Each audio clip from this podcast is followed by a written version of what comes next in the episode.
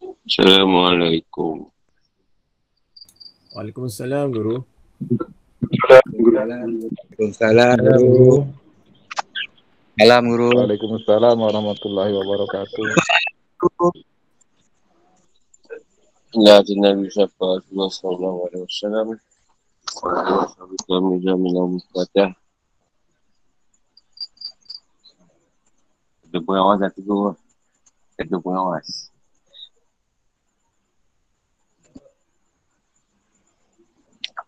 Bismillahirrahmanirrahim. Nak bisa disaki. Wa yasin li amni wa ru'ulatan lisan ya tawkal. Mabak.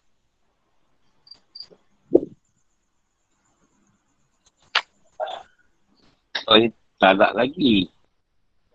Perempuan yang ditalak sebelum digauli. Dan muta'ahnya atau wajibnya separuh mahal untuknya. Tak wajib Ustaz?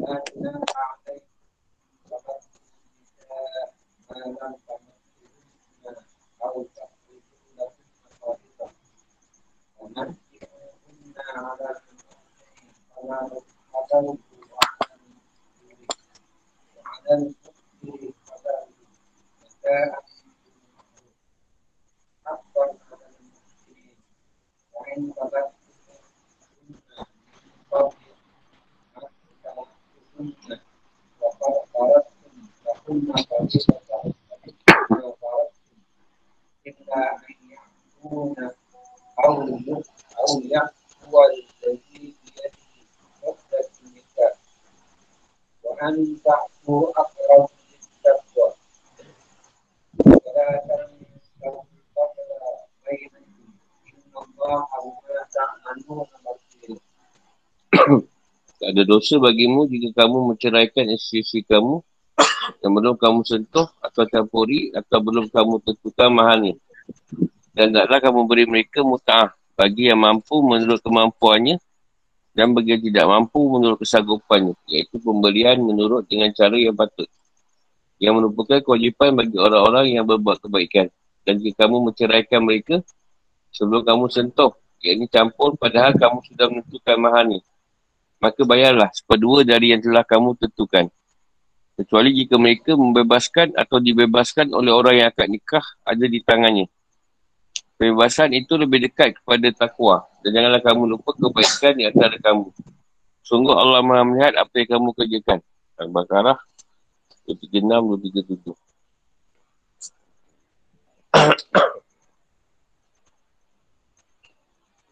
Rajunah jadi dosa dan tiada pertanggungjawapan atas kalian. Sebab turunnya ayat. Menurut sebuah riwayat, ayat ini turun sehubungan dengan seorang laki-laki ansar yang menikahi seorang perempuan tanpa menyebutkan mahalnya. Kemudian ia menalaknya sebelum menggaulinya. Maka turunlah ayat ini. Rasulullah SAW bersabda kepadanya, Berilah ia sesuatu meskipun hanya kopiahmu. Kalau tak ada apa, kopiah pun boleh. Jadi mahal tu.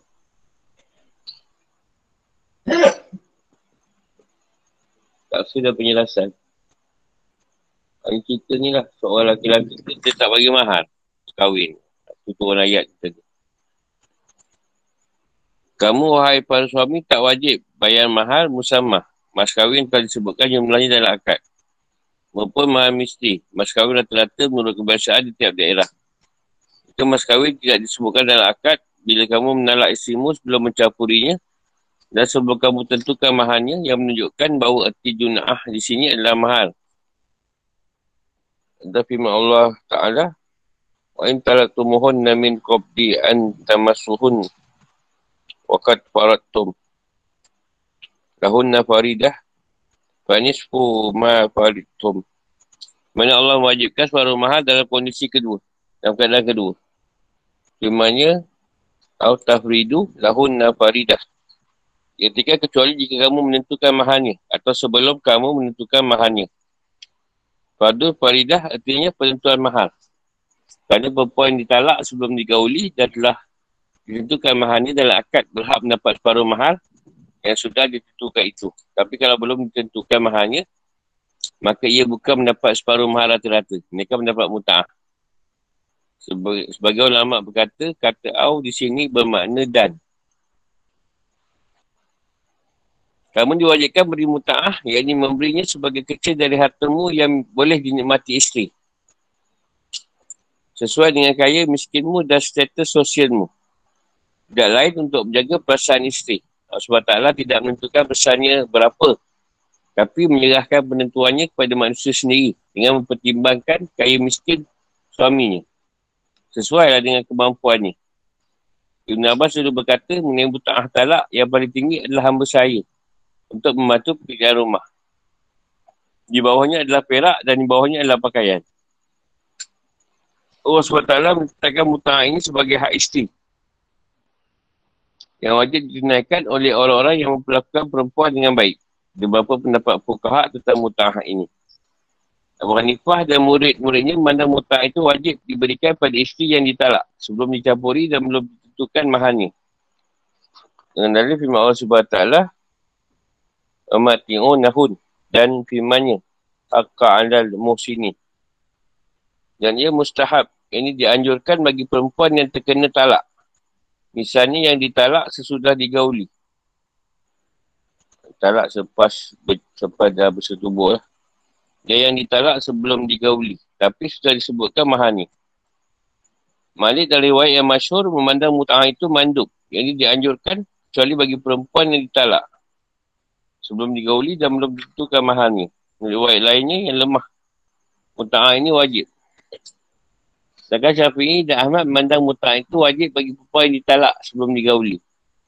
Baik sudah ditentukan mahalnya maupun belum. Kecuali yang ditalak sebelum dikauli, tapi mahalnya sudah ditentukan. Malah Syafi'i juga mewajibkan muta'ah bagi perempuan yang ditalak sesudah digauli. Dengan dalil firman Allah SWT. Dan bagi perempuan-perempuan yang diceraikan, adalah diberi muta'ah menurut cara yang patut. Sebagai satu kewajipan bagi orang yang bertakwa. Al-Baqarah 241. Artinya muta'ah itu wajib diberikan kepada setiap perempuan yang ditalak. Menurut mazhab baru Syafi'i, Kecuali perempuan yang ditalak sebelum digauli. Tapi sudah ditentukan mahalnya. Agama saya Syafiq ini kena perempuan yang ditalak sebelum digauli. Wajib diberikan pada setiap perempuan yang ditalak. Mereka perempuan yang ditalak sebelum digauli ni maknanya perempuan tu dah ditentukan mas kahwin ni. Dia tahu berapa sekali tu. Jadi dia bayar lah. Tampaknya yang kuat adalah pendapat yang mengatakan mutah itu wajib. Yang dalil lahirnya, lahiriah perintah Rahmat Ting Uhud. Seolah-olah Allah menetapkan pemberian muta'ah bagi perempuan seperti itu sebagai pengimbang. Separuh mahal. Jadi mahalnya sudah ditentukan, ada pun firmannya akan alam musinin adalah untuk menerangkan bahawa ihsan yang ini kemurahan hati untuk pemberian muta'ah ini. Ini sebagai pertama yang disebutkan dalam ayat ini, ini hukum perempuan yang ditalak. Sebelum digauli dan belum ditentukan mahal baginya. Yang seperti ini berhak mendapat muta'ah. Sebenarnya Allah SWT menerangkan hukum bagian kedua, iaitu perempuan yang ditalak sebelum digauli. Tapi sudah ditentukan mahal untuknya. Yang ini berhak mendapat separuh mahal tersebut. Hal ini Allah SWT berfirman, bila perempuan ditalak padahal belum pernah digauli, tapi sudah ditentukan mahal baginya, ia wajib diberi separuh mahal itu. Dan ia berhak mengambilnya dalam keadaan bagaimanapun. Kecuali jika perempuan ditalak itu memaafkan. Atau orang yang memegang ikatan nikah iaitu wali memaafkan. Dan pemaafannya berupa perguguran hak untuk memperoleh separuh, separuh mahal. Menurut sebuah pendapat, ini maksud dengan orang yang memegang ikatan nikah ada suami. Dan pemaafannya adalah melepas paruh mahal yang menjadi haknya sehingga isteri mengambil mahal secara penuh. Bagaimana telah kami jelaskan di bagian mufradaat Lughawiyah. Pemaafan itu lebih dekat daripada takwa. Jadi siapa pun yang memaafkan, entah si lelaki atau si perempuan, maka dia lah orang yang bertakwa. Janganlah kamu lupa untuk saling buat baik, iaitu berlaku murah hati dan antara sama Sehingga kamu berusaha bermati-matian untuk mengambil segala sesuatu yang menjadi hakmu. Sebab pemaafan tidak mengambil hak itu lebih baik bagi kamu semua. Allah maha mengetahui apa yang kamu kerjakan lalu dia akan membalas setiap orang sesuai niat dan perbuatan. Dia mengetahui siapa saja yang maafkan dan dia tak membikunya kepada orang yang tidak melakukan.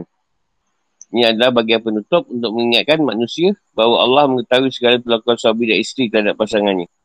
Dan ini mengandungi anjuran untuk berbuat baik dan berlaku murah hati serta berisi kecaman terhadap sikap kasar dan masa bodoh pada pasangan hidup. Fikir kehidupan atau hukum-hukum. Dalam ayatnya Allah SWT menyebutkan hukum dua keadaan dalam talak. Perempuan ditalak sebelum digauli dan belum tentukan maharnya. Allah memberinya hak mendapat muta'ah. Dan perempuan ditalak sebelum digauli tapi maharnya sudah ditentukan. Allah memberinya hak mendapat separuh mahar tersebut.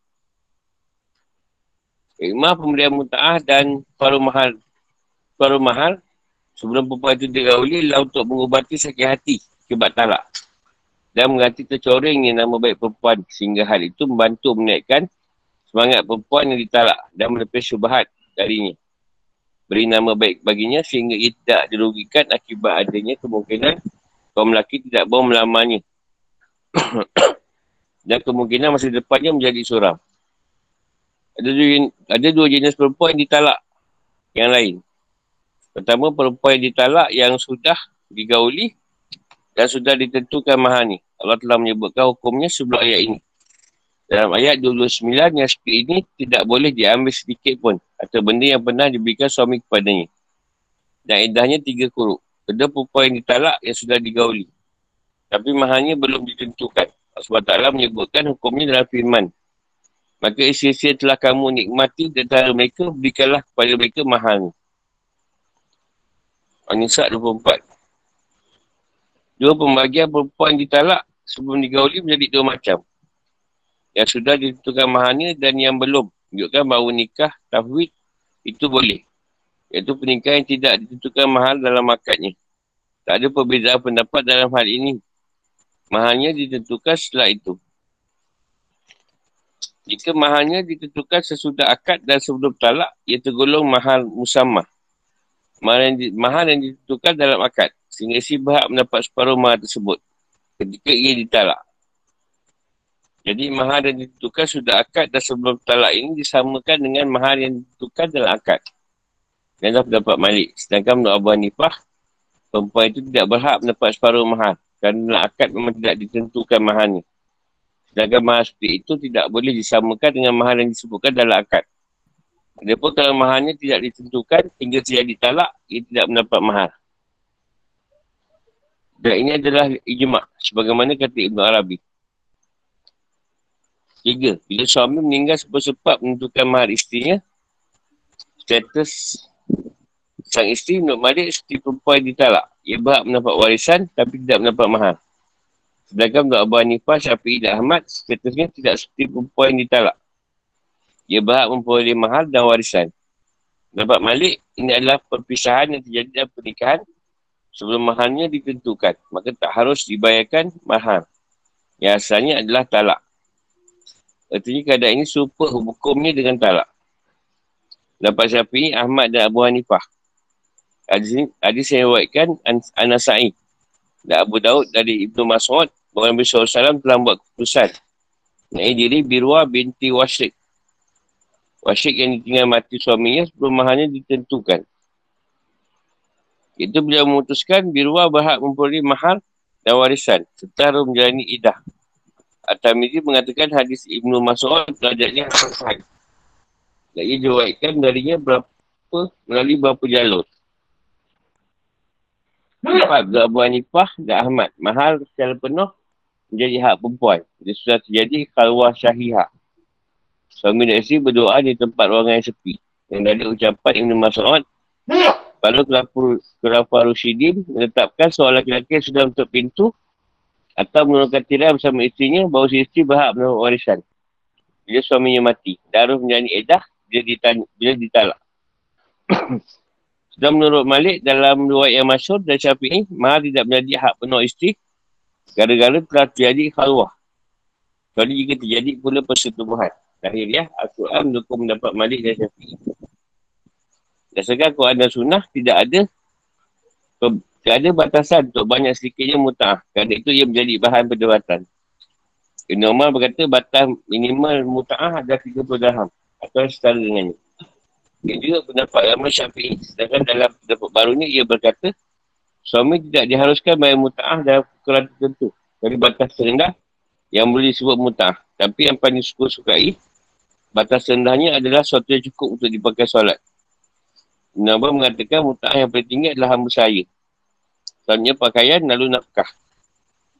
Atau berkata muta'ah sedang ada, sedang ada, sedang adalah pakaian kesah, keseharian di rumah, kerudung dan selimut. Wanifah berkata itu adalah batas minimal, paling sikit.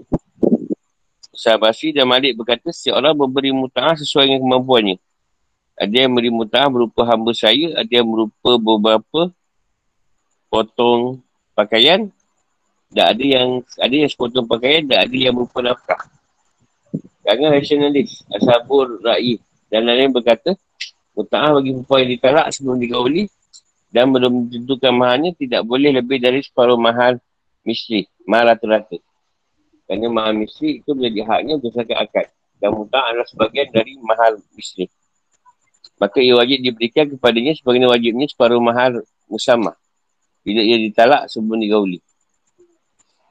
Jadi ia berhak mendapatkan yang paling sedikit antara separuh mahal mesti dan muta'ah. Dan tuannya disesuaikan kebiasaan yang berlaku di setiap masa. Selain tiga botol pakaian, kerudung, baju atas dan sarung. Dalam kod ni kan meriwayatkan bahawa Hasan bin Ali adalah beri isterinya Aisyah Al-Qadz Amiyah muta'ah berupa wang sebesar 10,000 dirham. Maka sisi berkata itu dia yang sedikit dari kasih yang penting. Nah, Ibn Qasir, para ulama mazhab maliki berkata, Masa apa tidak beri muta'ah sampai bertahun-tahun, hendaknya ia memberikannya kepada mantan atau bekas isterinya. Bekas isterinya. Setelah itu, meskipun ia sudah menikah dengan lelaki-lelaki lain. Atau memberikannya kepada ahli warisnya jika ia sudah mati. Kerana muta'ah merupakan hak yang wajib ditunaikan suami dan jika ia mati.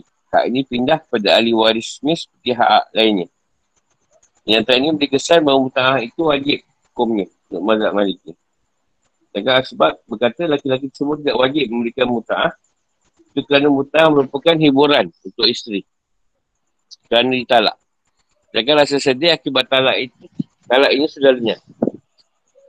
Tujuh firman Allah SWT Al-Musyi'ik Qadaruhu wa alal Muktiril Fadaru Menunjukkan wajibnya mutah Al-Musir artinya orang yang lapar hidup ni Sedangkan Al-Muktir Artinya orang yang sikap hartanya Demikian, demikian pula firmannya Akak alal musini Artinya itu merupakan hak yang harus ditunaikan.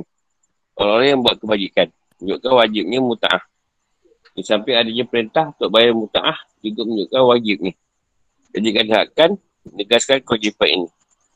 Lapan, yang wajib diberikan pada perempuan yang ditalak sebelum digauli adalah separuh mahal musamah. Dan ini adalah ijma'. Tak ada beza perbezaan pendapat bahawa jika lelaki sudah menggauli isterinya, kemudian ia mati dan telah menentukan mahalnya. Maka isteri berhak memperoleh mahal yang sudah ditentukan itu secara penuh. Memperoleh warisan dan harus berani edah. Sembilan, setiap perempuan yang berhak mengurus dirinya sendiri dan ia balik berakal dan pandai mengelola harta berhak melepas atau tidak mengambil separuh mahal yang menjadi haknya yang masih dipegang suami. Kerana erti yang pun adalah melepaskan dan memaafkan. Semuanya ilaan yang pun merupakan istisna. Muntati kerana pemaafan tidak mengambilnya. Isteri akan separuh mahal bukan sejenis dengan pengambilan. Ada pun perempuan yang berada dalam pewalian ayah atau wasi, seorang diberi wasiat agar menguruskannya, tidak boleh melepas haknya atas separuh mahalnya. Dan ini tidak diperselisihkan para ulama. Wali seorang perempuan menurut Malik berhak melepas hak atas separuh mahal. Kerana orang yang memegang ikatan nikah adalah wali dengan empat alasan. Pertama, kerana suami sudah menalak dan kerana itu ia tidak memegang ikatan nikah lagi.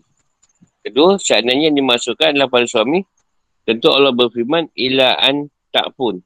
Tapi kerana Allah tidak menunjukkan perbicaraan pada or- kepada orang kedua yang ada di tempat yang menjadi awal, awalan kalimah. Iaitu suami melainkan memakai lafaz zamir kaib orang ketiga. Maka ini berarti yang dimaksud bukan suami. Ketika Allah SWT berfirman, ilaan. Ilaan yakun. Yang berarti kecuali jika isteri-isterimu memaafkan. Yang ini menggugurkan haknya dan pengguguran sebagai mahar ini tidak mungkin terwujud. Kecuali jika ada yang menggugurkannya adalah wali. Jika yang menggugurkannya adalah wali. Adapun suami adalah pemberi mahar. Bukan menggugurkannya. Keempat Allah SWT berfirman, Illa anyak pun. Yang berarti menggugurkan hak.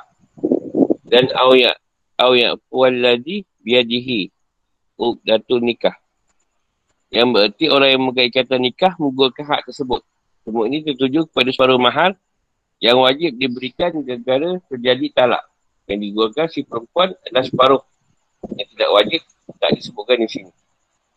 Ibn Arabi menguatkan pendapat ini. Dia berkata setelah mengkaji dan meneliti masalah ini, saya melihat bahawa yang dimaksud di sini adalah wali. Kerana ada tiga alasan. Untuk Syafi'i dan Abu Hanifah, suami boleh tidak mengambil jatah separuh yang menjadi haknya dari mahal yang telah ditentukan bagi isteri. Dalilnya adalah riwayat ada rukunnya dari Ibnu Am. Bahawa Rasulullah SAW bersabda, orang yang memberikan ikatan nikah ada suami.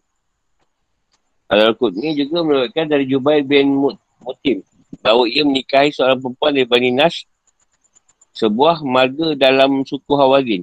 Dan ia menolak, ia menalaknya sebelum menggaulinya. Maka ia menggirikan mahal penuh pada perempuan itu dan ia berkata, aku lebih patut untuk memaafkan, menggugurkan hakku banding dia. Sebab tak berfirman, kecuali jika isi-isimu itu memaafkan. Atau orang yang memegang ikatan nikah itu memaafkan. Dan aku lebih patut untuk memaafkan daripada dia. Sepuluh, di antara suami dan isteri yang paling dekat pada takwa adalah orang yang memaafkan. Ini melepas hak dirinya. Suami mesti tidak lupa untuk tetap menjalin kasih sayang dengan keluarga isterinya yang telah ia talak. Tidak menjauhi mencaci maki anak mereka dan negeri kepada mereka. Seperti keadaan yang terjadi pada masyarakat sekarang. Bila terjadi talak antara suami dan isteri, di mana hubungan antara besan setelah putus hubungan ini gara-gara talak. Menjadi pemusuhan dan dipemusihat. Keadaan ini tentu bertentangan dengan kitabullah. Wala tansaul fadla bainakum. Dan janganlah kamu melupakan keutamaan di antara kamu. Mujahid berkata, Al-Fadhi, Al-Fad artinya suami membayarkan mahal secara penuh. Atau isteri tidak melepas, atau isteri melepas tidak mengambil separuh mahal yang jadi haknya. Ayat ini bahkan mengingatkan kita supaya buat baik dan melakukan perbuatan utama dan interaksi dengan sesama. Kerana al-muslimu akul muslim, sama muslim itu bersaudara. Tak boleh buat bersedia bersedih. Tidak menahan haknya, tidak mengeksploitasi kebutuh keperluannya dan memberinya kalau ia butuh, ia perlu sesuatu. Serta tidak pelik, mesti hanya dengan mendoakannya. Tidak susah. Ialah anyak pun.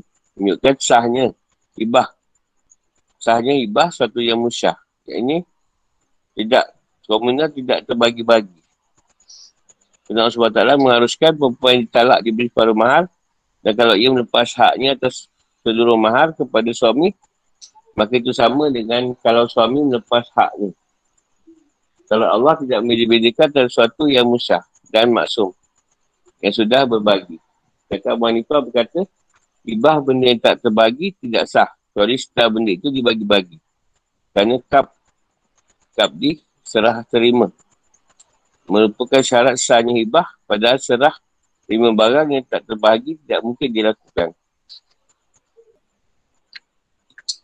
Dia nak tanya. Dia tahu semutan tu satu hati yang perlu semutan tu satu hati yang perlu diberi oleh suami pada isteri sebab perceraian. Jadi dia dekat Malaysia ni tak ada. Biasa kita letakkan mahal. Dia, dia, dia tu cerita kalau benda tu berlaku dan kadang ditalakkan tanpa bersetubuh. Tak digauli isteri dia kan. Ha, ini si suami kena bagi sagu hati. Tapi kata tuan tu bukannya berdasarkan kemampuan suami juga. Sebab tu bukan benda, benda boleh dituntut. Kadang-kadang kau kena bincang dengan berkasi kau tu dia nak minta ah kata ah kak ini tengok engkau lah. Betul dia kena asal dia bagi banyak lah. Beraham. Nah, kalau ikut paling sedikit, uh, sepotong pakaian. Atau tiga, tiga lain pakaian. paling banyak hamba saya. Hamba mana nak cari kan.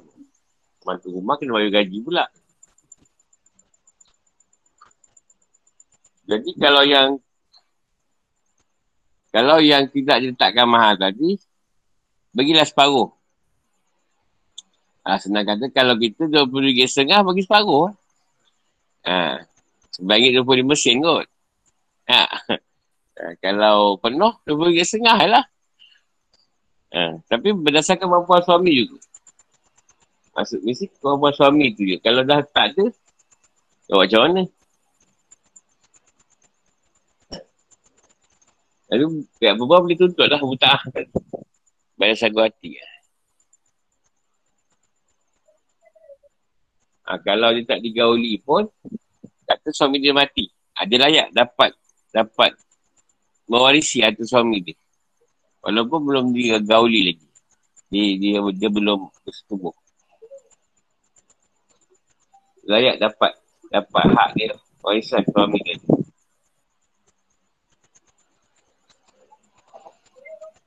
Ada pendapat walaupun dia belum bersetubuh, dia berdua-duaan, ha, dia kira boleh dapat juga.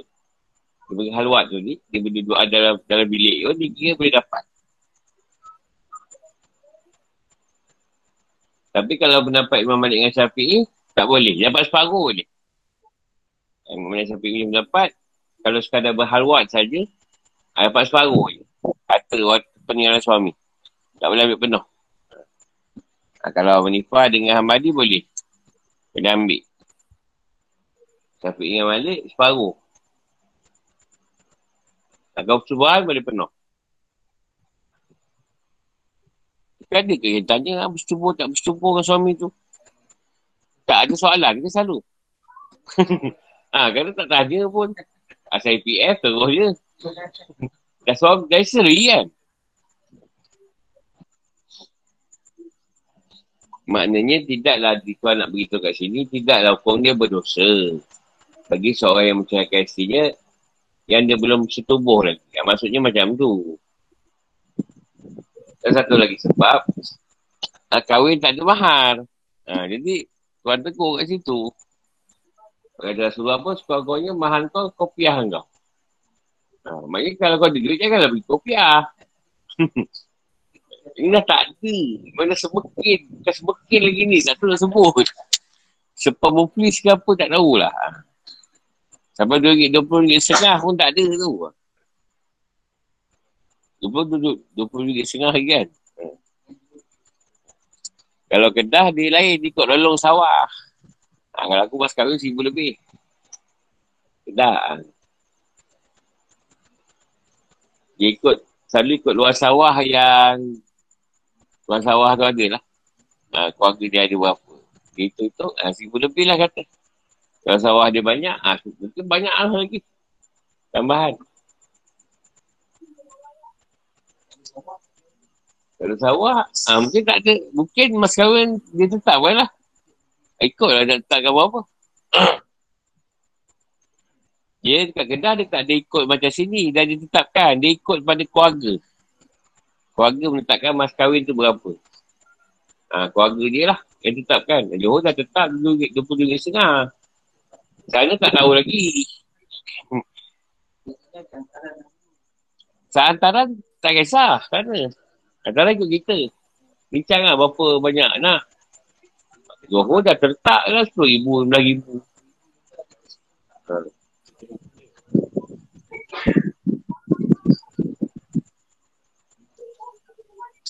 Dan cuma Imam Malik pendapat kalau dia kahwin tak, tak, tak bayar mahal dan tak sempat bergaul isteri dia, dia ha, tu tak payah bayar. Tak payah bayar. Sebab tak letak. Tapi kalau Syafi'i, Ahmad, apa dengan wanita tu, dia letakkan separuh lah. Dia kena ada edah. Dia ada edah juga. Sama dengan edah dia. Dia kuruk.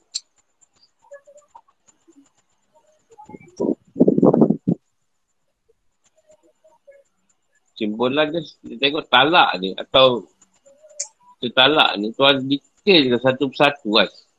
Detail, detail, detail benda tu. Sampai tak boleh nak mas mesti asyik hukum dia dah. Kau macam ni, macam ni. Kau macam ni, macam ni.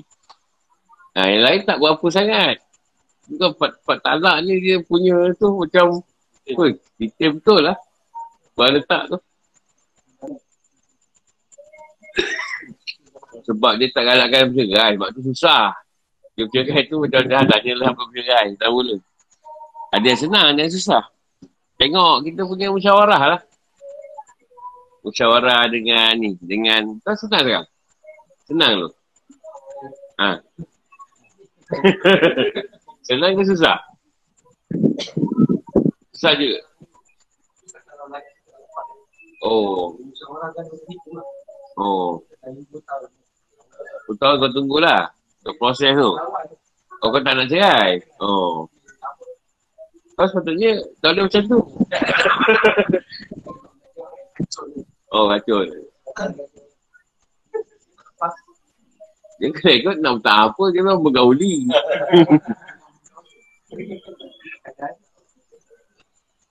dia sebenarnya yang berat sebenarnya. Pendapat aku lah yang berat. Sebenarnya nafkah. Sebab perceraian tu nafkah tu sebenarnya kadang melebihi yang kita gunakan untuk hidup bersama tu tau. Dapat lah. Dan nafkah ni macam tak sepatutnya je. Dia banyak ke. Gaduh tak habis-habis tu pasal nafkah. Contohlah masa dia hidup bersama, dia dia hanya belanjakan dua tiga dalam satu K kata. Bila dia cerai, uh, Kak Isteri akan minta kata 5K sebulan. Yang 4K dia akan tambah untuk untuk belanja tu sebenarnya. Dia boleh kalau suami tu mampu boleh lah. Kalau tak mampu tak bayar macam mana. Soalan lagi.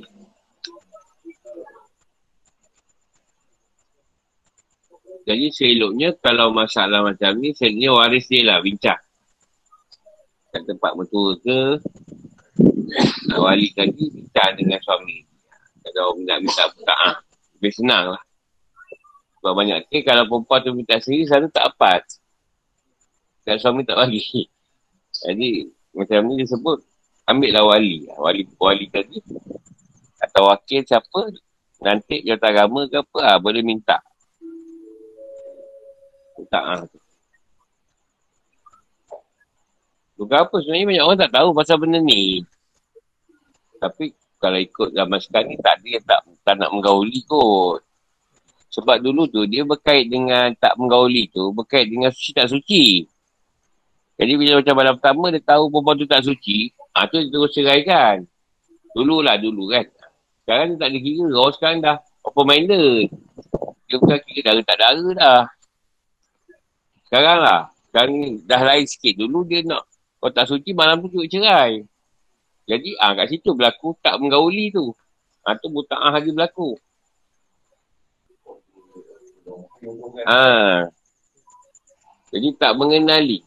Jadi mungkin mengenali tu tak sesuai ah. Pernikahan tu tak sesuai cerai kan ah. Tanpa, tanpa sebab berhubungan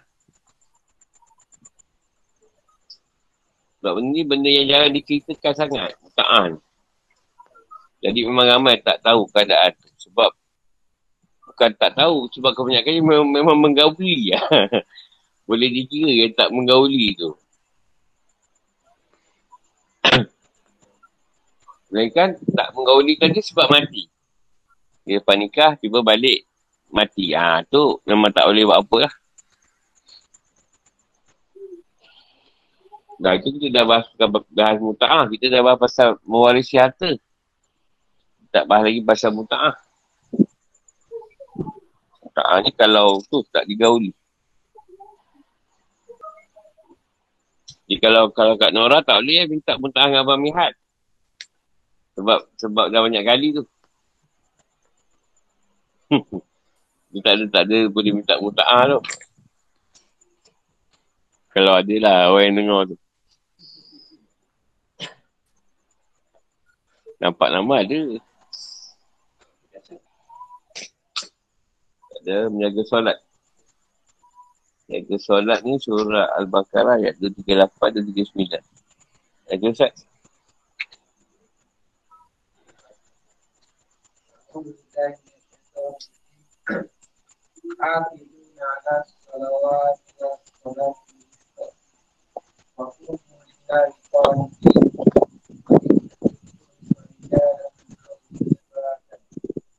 Thank you.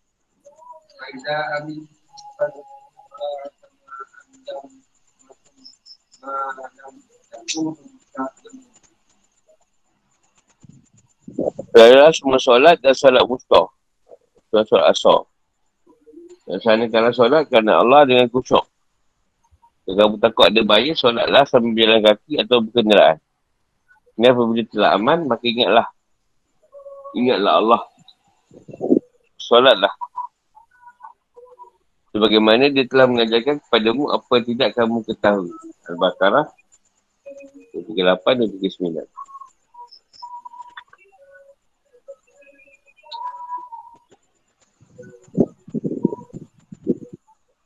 Al-Wasat ni artinya yang adil dan yang terbaik. Al-Usta ni artinya yang paling utama. Boleh jadi makna yang masuk adalah solat yang tengah. Pertengahan dari segi jumlah. Sebab itu tak di tengah. Atau dua solat sebelum solat, solat asal. Menurut sebuah pendapat, Usta adalah pertengah waktu. Namun pendapat yang kuat adalah Usta artinya solat asal. Dengan dari hadis yang diwakilkan oleh Muslim dan Abu Daud dari Ali secara marfu.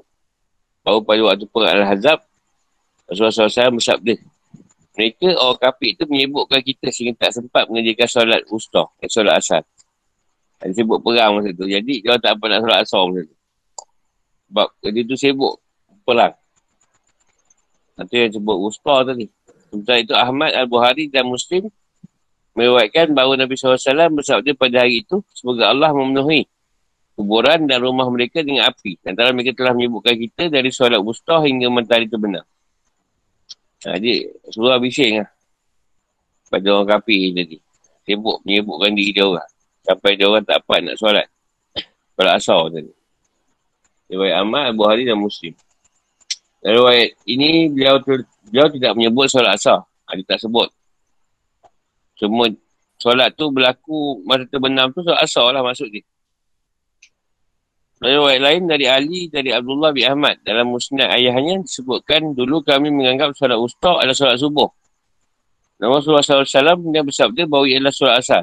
Abu Hari dan Muslim meriwayatkan oleh yang ketika solat asal seolah-olah kehilangan keluarga dan harta benda je. Baik Abu Hari dan Muslim. Selain itu, Rawai Ahmad, setiap kata kunut dalam Al-Quran bermakna ketaatan. Hadis Wai Ahmad. Ini arti kanitin. Adalah taat. Ada yang pendapat makna dia diam. Riwayat Buhari dan Muslim dari Zaid bin Arkam, dulu kami berbicara waktu menaikkan solat. Sehingga turun layak ini yang mengatakan kami untuk diam. Sebab turunnya ayat. Ahmad Abu Hari dalam tarikhnya Abu Daud Bahaki dan Ibn Jarid At-Tabari meriwayatkan dari Zaid bin Sabit bahawa Nabi SAW dulu biasanya mengerjakan solat zuhur pada waktu tengah hari dan solat ini adalah solat yang paling berat bagi para sahabatnya. Maka turunlah ayat, carilah segala solatmu dan carilah solat usta. Ayat ini menunjukkan bahawa solat usta adalah solat zuhur. Dan pendapat ini dipegang sejumlah ulama. Yang menyebutkan solat zuhur. Ahmad Anasai dan Ibn Jarir At-Tabari menguatkan dari Zaid bin Sabit bahawa Nabi SAW dulu biasa menjaga solat zuhur pada waktu tengah hari. Tapi makmum yang ada biasanya hanya satu dua sab saja. Tak ramai. Sementara kebanyakan orang beristirahat di rumah mereka yang teduh atau sibuk dengan perniagaan. Maka turun ayat ini, jadilah segala solatmu dan perniagaan solat ustaz. Enam Imam Hadis dan lain-lain berwaikan dari Zaid bin Arkam. Dia berkata bersama Rasulullah SAW dulu kami berbicara dalam solat. Ini orang yang sedang solat di antara kami berbicara dengan orang yang sebelahnya. Sehinggalah turun ayat berdiri kerana Allah dalam solatmu dengan kusyuk. Dan ayat ini kami, dengan ayat ini kami diperintahkan agar diam dan tak berbicara dalam solat. Nah dulu sebelum ayat ni dia orang berborak masa solat. Ini pula berbual sebelah-sebelah kan. Kau dah makan belum? Ha, tunggu ayat ni. Semua baru diam. Kalau tak dia bercakap. Solat tu bercakap. Boleh buat siapa sendiri pula masa solat. Ha. Dia masih lagi boleh. Boleh buat lagi. Dia pergi dia masih pakai lagi tu. Dia memasukkan ayat ni. Nasak kan. Dia pula memasukkan. Hubungan antara ayat. Ayat sebelumnya yang mesti ukur-ukur ibadah. Amalah serta perlakuan terhadap isteri ditutup dengan perintah agar kita bertakwa kepada Allah. Dia, ingatkan, dia mengingatkan bahawa dia mengetahui keadaan hamba-hambanya dan sudah menyediakan balasan atas amal yang mereka kerjakan. Diguna menguatkan kesedaran keagamaan dalam jiwa seperti kebiasaan Al-Quran. Tanya ayat perintah untuk melalui solat menyelingi, menyelingi, berseling, berselang-seling. Ayat-ayat tentang hukum keluarga. Ini ada hikmahnya. Iaitu kerana manusia memerlukan sesuatu. Suatu media untuk mempraktik yang membuatnya ingat kepada Allah agar ia terjauh dari perbuatan zalim dan lebih dekat lebih dekat kepada keadilan dan kebaikan dalam memperlakukan keluarga. Apalagi sesudah talak yang melahirkan kebencian. Dan media mengingat pengingat itu adalah solat yang mencegah dari perbuatan keji dan muka. Serta menyenyap, melenyapkan kegalauan hati dan melupakan beban-beban dunia. Sehingga dengan begitu jiwa manusia akan terbina dengan perilaku yang paling terpuji. Ini juga mengisyaratkan bahawa usaha rumah dan diri kita semestinya tidak melalaikan kita dari solat. Bukan melayan kau okey kan? Aku pergi nak habis. Kalau habis kan minit. Ha? Okey kan? Kau okey jang? Aku tinggal 6%. Kenapa? Tunggu habis betul. Tapi yang ada lah yang ada online. Yang lain okey lah. Ada lagi tu. Fikir depan dan hukum. Ayat ini menunjukkan berapa hal berikut kita wajib. Satu, kita wajib menjaga semua solat pada waktunya lengkap dengan seluruh syaratnya. Dan semua solat punya keutamaan. Dan kita harus lebih menjaga solat-solat yang lebih utama daripada yang lain. Yang mana keutamaan ini merupakan kepemuliaan terhadapnya. Sebagainya firman Allah SWT, bahawa siapa menjadi musuh Allah, malaikat-malaikatnya, rasul-rasulnya, Jibril dan Mikail, maka sesungguhnya Allah musuh bagi orang kafir. Al-Baqarah 98.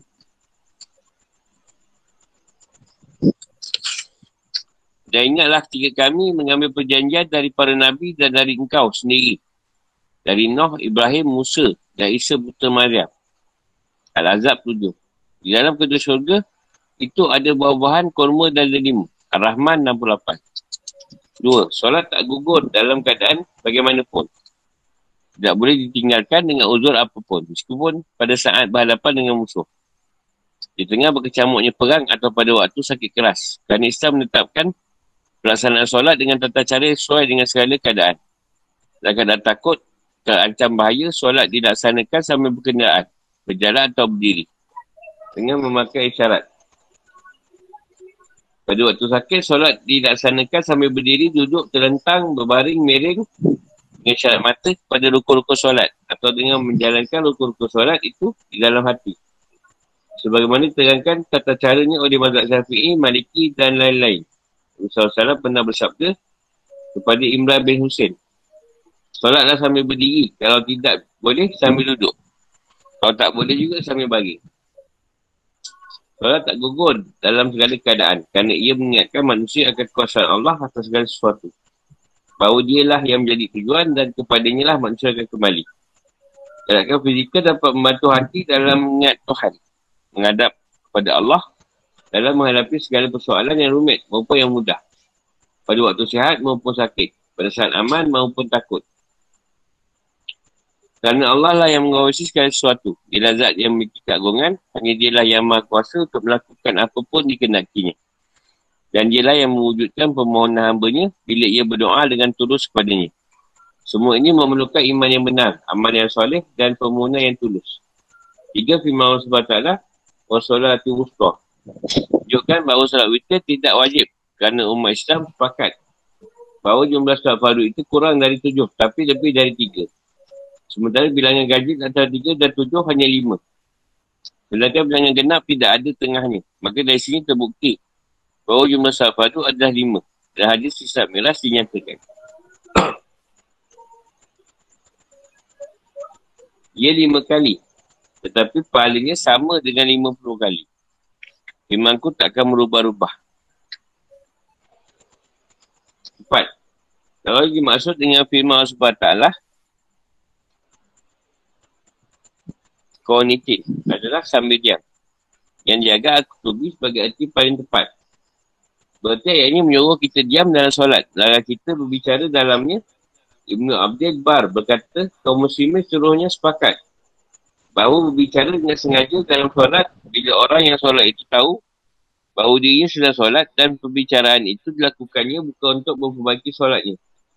Maka solatnya batal. Hanya saja ada riwayat dari Al-Azai bahawa ia berkata bahawa siapa bicara dalam solat untuk menyelamatkan nyawa seorang atau untuk perkara-perkara sejenis yang sangat penting maka solatnya tidak batal gara-gara hal itu. Dapat ini lemah dapatnya. Kerana Allah Azza wa Jalla sudah berfirman Aku munillahi qanitin. Malik berkata solat tidak batal gara-gara perbicaraan yang disengaja. Bila perbicaraan itu berkenaan dengan solat dan untuk memperbaikinya. Misalnya imam sudah menyelesaikan dua rakaat, kemudian dia langsung salam. Kerana lupa masih kurang dua rakaat lagi. Sehingga para makmum bertasbih untuk mengingatkannya. Tapi tak faham juga. Sehingga salah satu makmum yang solat bersamanya berkata, Solatmu masih kurang, sempurnakanlah solatmu. Dan imam menulis kepada jemaah dan bertanya, benarkah apa yang dikatakan mereka menjawab benar. Dalam contoh keadaan ini, solat mereka sah semua. Tanya adalah kisah Zul Yadain. Bahawa Rasulullah SAW bersalam. Padahal baru mendapat dua rakaat. Lalu Zul Yadain bertanya, apakah solat setelah diper, diperpendek atau anda lupa? Wahai Rasulullah. Dia menjawab, dua-duanya tidak terjadi. Orang itu berkata, salah satunya semua telah terjadi. Akhir Nabi SAW bertanya kepada para makmum yang lain, benarkah apa yang dikatakan Zul Yadain? Mereka menjawab, ya. Adapun jika ia berbicara tanpa ada gunanya, solatnya batal.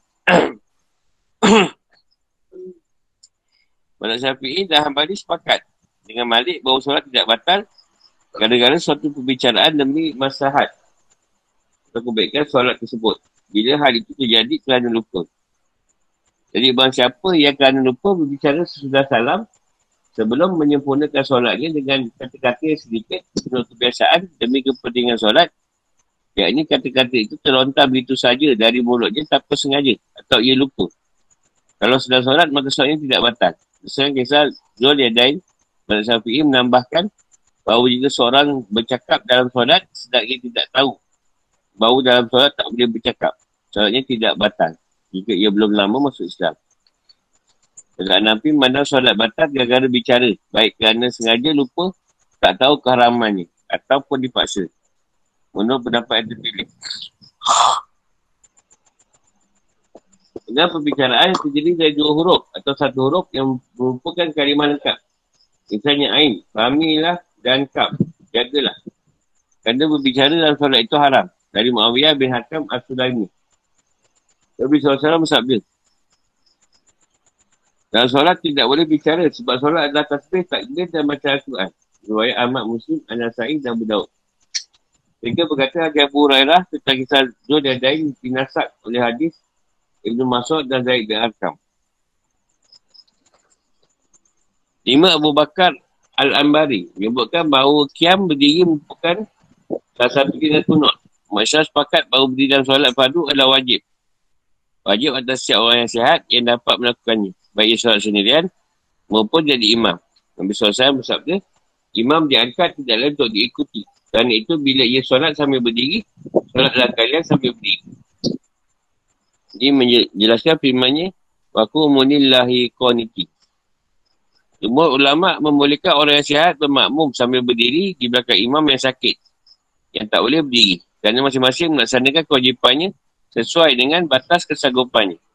Rasulullah SAW pun mencontohkan demikian. Dia menaikkan salat pada waktu sakit, menyelah wafatnya sambil duduk. Sementara Abu Bakar berdiri sampingnya mengikuti solatnya sedangkan orang berdiri di belakangnya. Riwayat yang masyur dari Malik, orang yang solat sambil duduk tidak boleh mengimam pada makmum yang berdiri. Jika ia mengimam mereka sambil duduk, solatnya dan solat pada makmum batal. Rasulullah SAW bersabda, janganlah, so- janganlah seorang seperti yang aku mengimami solat sambil duduk. Ya Rasulullah je, imamkan sambil duduk. Itu pun Sayyidina Wakab berdiri sebelah dia. Ayat fa'in hiftum. Menunjukkan bolehnya solat pada saat perang. Atau pada saat ada bahaya mengancam. Sambil berjalan kaki atau berkenderaan kuda atau kuda dan sebagainya. Sambil memakai isyarat dengan kepada ke arah mana pun ia menghadap. Solat tak batal gara-gara orang itu ikut perang. Tapi syarat menghadap kiblat gugur. Ini pendapat jumhur Malik Syafi'i dan Ahmad. Dan dari lahiriah ayat ini. Dan ini dikutkan dengan riwayat, riwayat yang sahih. Dari Ibn Umar tentang solat dalam keadaan takut. Ini terancam bahaya. Jika bahayanya lebih besar dari itu, solatlah sambil berdiri atau berkenderaan. Menghadap kiblat atau tidak. Abu Hanifah berpendapat solat menjadi batal gara-gara orang itu ikut perang. Namun lahir ayat ini dan hadis Ibn Umar membantah pendapat itu. Para ulama beza pendapat tentang penentuan kita kau. Ini bahaya atau ketakutan. Yang membolehkan untuk menjaga solat sambil berjaga kaki dan berkenderaan. Syafi'i berkata iaitu mereka saling berhadapan dengan musuh. Sementara kaum muslimin tidak terlindung benteng sehingga dapat terkena senjata. Yang barang panah atau lebih dari itu. Musuh mendekati mereka lalu menikam dan menusuk. Atau seorang yang dapat dipercaya memberitahu bahawa ada musuh yang mendekat dan nak menyerah. Kalau tidak ada salah satu dari dua hal ini, Solat kau tak boleh dilaksanakan.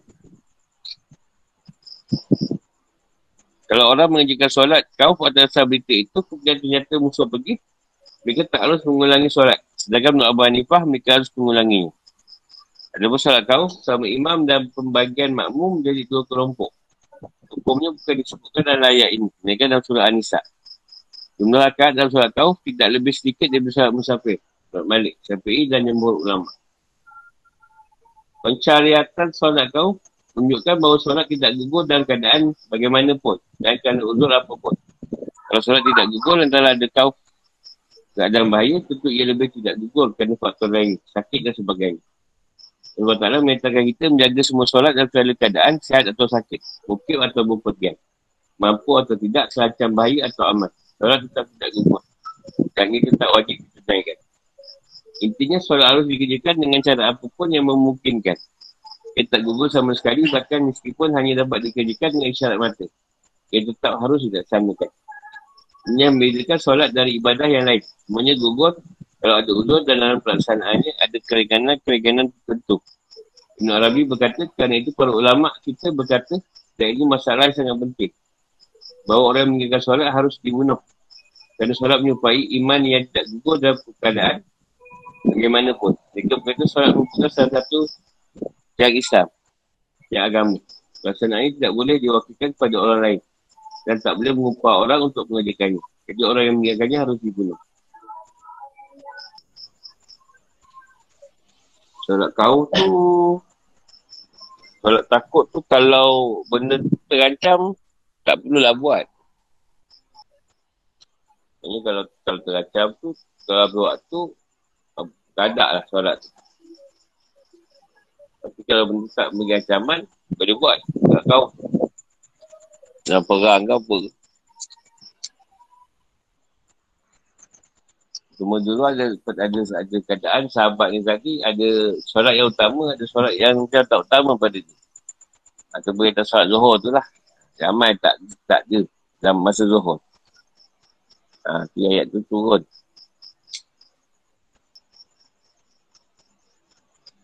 Mungkin boleh letak dua lah. Yang utama tu. Ustaz sama sama ada zuhur atau asar. Dah dua solat tu memang susah nak buat dah. Zuhur pun susah, asar pun susah. Ada solat-solat yang utama. Jadi sahabat ingat subuh. Ini tak.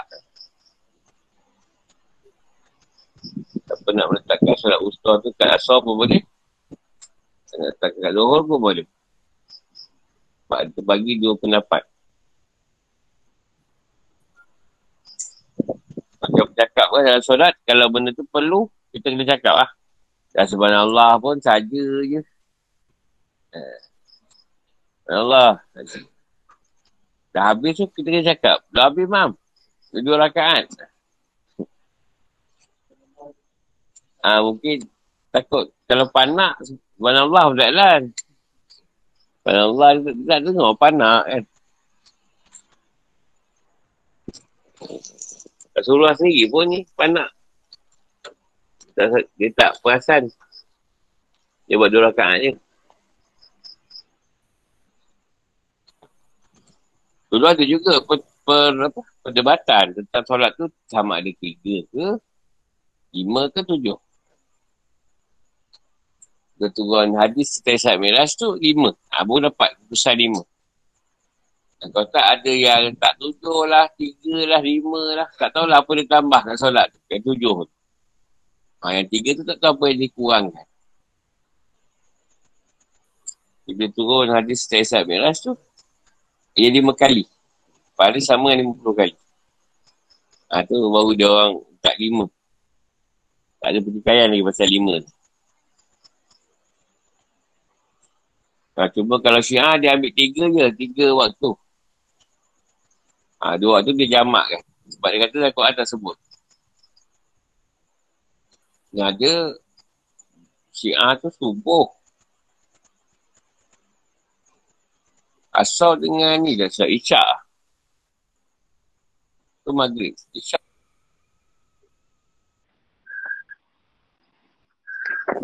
Tak soalan. Eh. Sampai dulu dengar.